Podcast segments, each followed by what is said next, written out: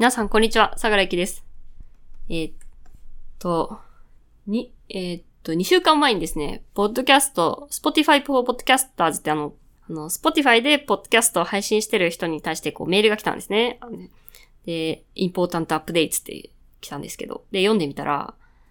Music Plus Talk っていう機能、その Spotify の中にある音楽を自分のポッドキャストの間に挟めるっていう、あの、要するにラジオ音楽紹介が、まあ、できるっていう素晴らしい機能がですね、ろくがつからなくなるっていう、いう、そういうお知らせ。まあ、その他にも、あの、モバイルエディティングってその、なんていうとか、ウェブエディティングってその、なんていうのかな、その Spotify の、そのアップロードする画面の中で編集する機能とかも失われるんですけど、まあそれと、まあ私にとって一番衝撃なのはそのミュージックプラストークが使えなくなるっていうことですよね。もうこれは本当に悲しみですね。私これは解約だと思ってます。うーん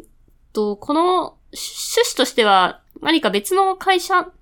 えっと、リバーサイドっていう何か新しい子会社なのかなちょっとわからないんですけれども、そこのがその提供するその、なんていう、配信際、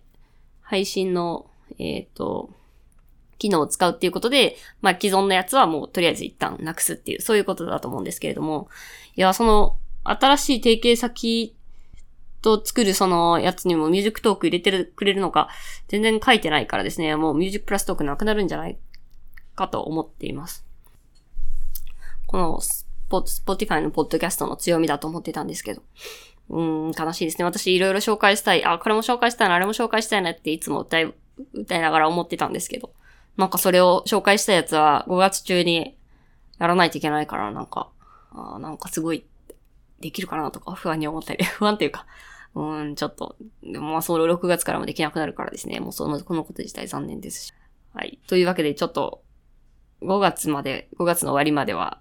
歌、歌紹介の回が多めになると思うんですけれども。まあそういった理由があるためです。では早速、えー、ちょっと次の、一旦エピソードを区切りますけど、ナイアガラトライアングルの、あのー、紹介しますね。